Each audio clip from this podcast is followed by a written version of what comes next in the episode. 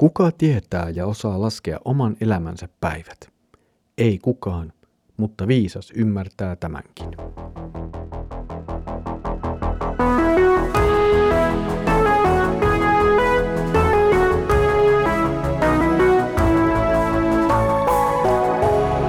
Kirjoitusten pauloissa.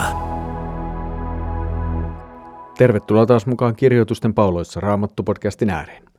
Minä olen Mikko ja tänään meillä on edessämme taas uusi pieni jakso Saarnaajan kirjan jakeita. Edellisellä kerralla katselimme, miten Jumalaa pelkäävä voi lopulta myös nauttia tämän maailman elämästä.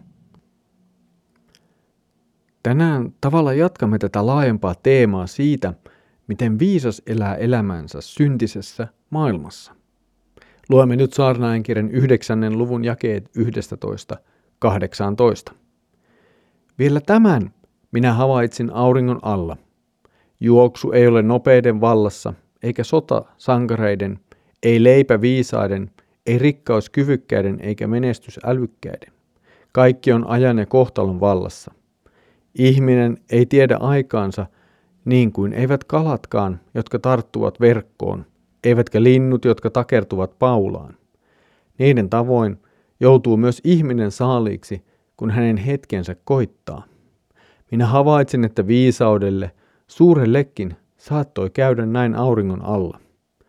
Oli pieni kaupunki, jossa oli vähän asukkaita. Sitä vastaan hyökkäsi mahtava kuningas. Hän saartoi kaupungin ja pystytti suuria piirityslaitteita sen ympärille. Kaupungissa asui köyhä, mutta viisas mies. Hän olisi voinut pelastaa kaupungin viisaudellaan, mutta kukaan ei tullut ajatelleeksi sitä köyhää miestä. Niinpä minä sanon, viisaus on parempi kuin voima, mutta köyhän viisautta vähätellään, eikä hänen sanojaan kuunnella. On parempi kuunnella viisaan hiljaisia sanoja kuin houkkien johtajan huutoa. Viisaus on sota-aseita parempi. Yksi erehdys saattaa turmella paljon arvokasta.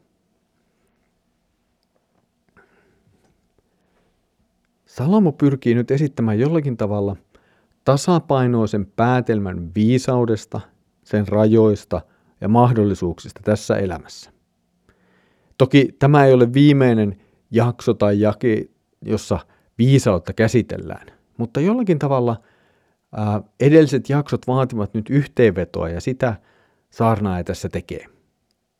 Huomattava on sen, miten paljon viisautta on käsitelty juuri tämän maailman asiana ilman Jumalaa. Ja tämä painotus jollakin tavalla jatkuu myös tämän päivän jaksossa. Jumala ei ole kokonaan siirretty syrjään, hän ei ole kokonaan unohdettu, mutta hän ei ole mitenkään keskeisessä tai merkittävässä roolissa tämän päivän pohdinnoissa. Saarnaaja näkee selvästi, että ihmisen viisaudella on rajansa. Myöskään elämä kokonaisuutena ei ole ihmisen vallassa.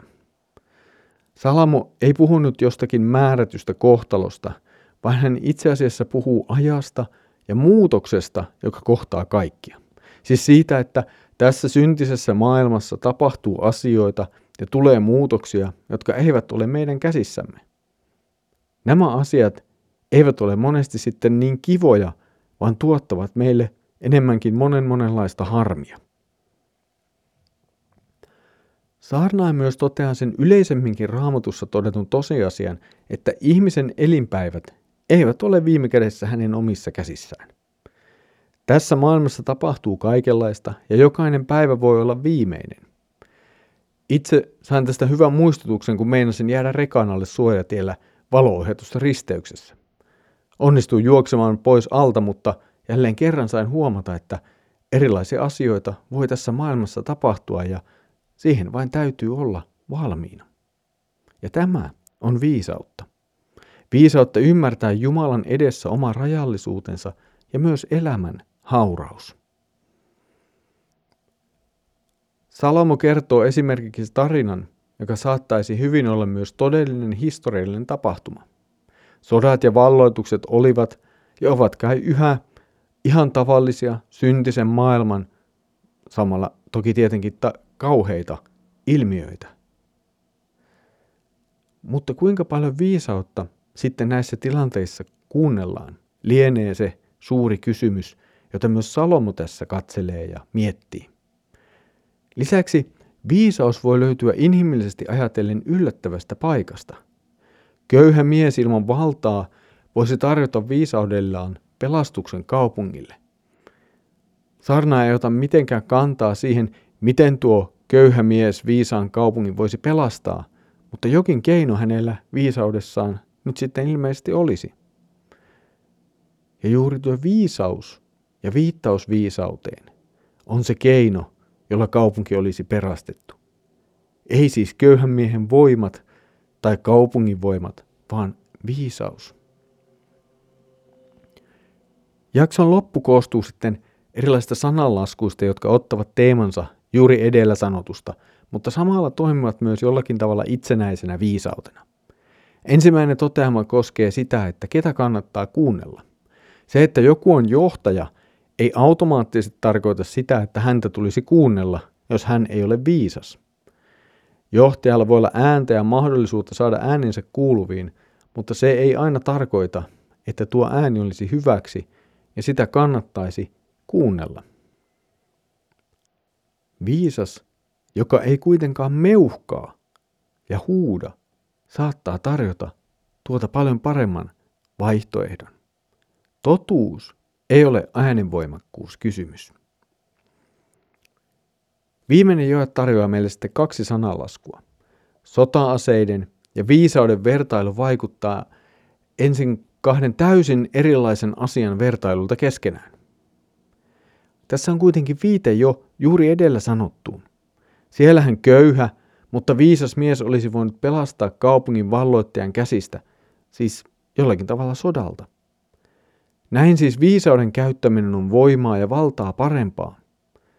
Viimeinen lause taas puhuu varsinaisesti syntisestä ja siitä, miten syntinen voi tuhota paljon hyvää. Tämä toki voi viitata juuri edellä olleeseen teemaan sodasta. Syntinen, joka käy sotaan, saa aikaan paljon pahaa ja kärsimystä.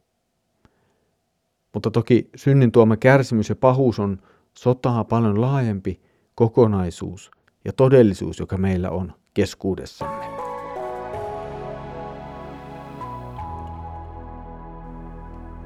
Olet ollut mukana kansanlähetyksen tuottamassa kirjoitusten pauloissa Raamattu podcastissa. Saarnaaja on jatkanut viisauden teeman äärellä. Yksi asia, joka nousi tänään esiin Salomon sanoissa, on elämän arvaamattomuus. Me emme tiedä päiviemme määrää. Ja tässä kohtaa voisimme lukea vähän toisenlaisen näkökulman ja tähän asiaan toisesta kohtaan, nimittäin Jeesuksen sanoista Luukkaan evankelmin 13. luvun alusta. Siellä hän puhuu näin. Juuri siihen aikaan Jeesuksen luot tuli ihmisiä, jotka kertoivat Pilatuksen surmauttaneen uhraamaan tulleita galilealaisia, niin että heidän verensä oli sekoittunut uhrieläinten vereen. Jeesus sanoi siihen, luuletteko, että he olivat suurempia syntisiä kuin kaikki muut galilealaiset, koska saivat tällaisen lopun? Eivät suinkaan, samalla tavoilla te kaikki olette tuhon omia, ellette käänny. Entä ne 18, jotka saivat surmansa, kun Siiloan torni sortui heidän päälleen? Luuletteko, että he olivat syyllistyneet johonkin pahempaan kuin muut jerusalemilaiset? Eivät suinkaan. Yhtä lailla te kaikki olette tuhon omia, ellette käänny. Jeesus tekee näissä sanoissa aika tärkeitä erotteluja. Hän nimittäin poistaa tämmöisen suoran syy-seurausajattelun. Ihmiset, jotka näissä kauheissa tapahtumissa kuolivat, eivät olleet sen pahempia kuin muutkaan. Ei siis ole mitään täysin suoraa yhteyttä synnin ja rangaistuksen välillä tässä elämässämme ajassa. Viimeisellä tuomiolla sellainen toki sitten sellainen on, mutta se on vähän eri kysymys. Ja tähän Jeesus juuri viittaa ja kutsuu ihmisiä kääntymykseen. Kääntymällä Jumalan puoleen, siis yksinkertaisesti tunnustamalla syntinsä ja uskomalla Jeesuksen syntien anteeksi saamiseksi ja iankaikkisen elämän lahjoittamiseksi, voi välttää sen, mikä tässä on tuho ja yleisesti raamatussa nähtävissä iankaikkisena kadotuksena. Jokaisen ihmisen olisi syytä olla valmiina kohtaamaan Herransa jokaisena elämänsä päivänä, koska kukaan ei tiedä milloin tuo päivä voi koittaa. Tämä on ollut sekä saarna että tavallaan myös nyt tässä Jeesuksen viesti. Toki Jeesus käsittelee enemmän syyllisyysnäkökulmaa, mutta nuo tapahtumat, joista hän puhuu, ovat selvästi niin sanotusti sattumanvaraisia. Eli niitä ei ole ihmiset voineet ennakolta suunnitella tai tietää. Oleellista on siis tajuta oman elämänsä rajallisuus ja olla valmiina siirtymään tästä ajasta ikuisuuteen. Uskovalle tämä on toki myös rauhoittava ajatus. Me tiedämme, että tulevaisuutemme on Herran kädessä ja hänen luonaan.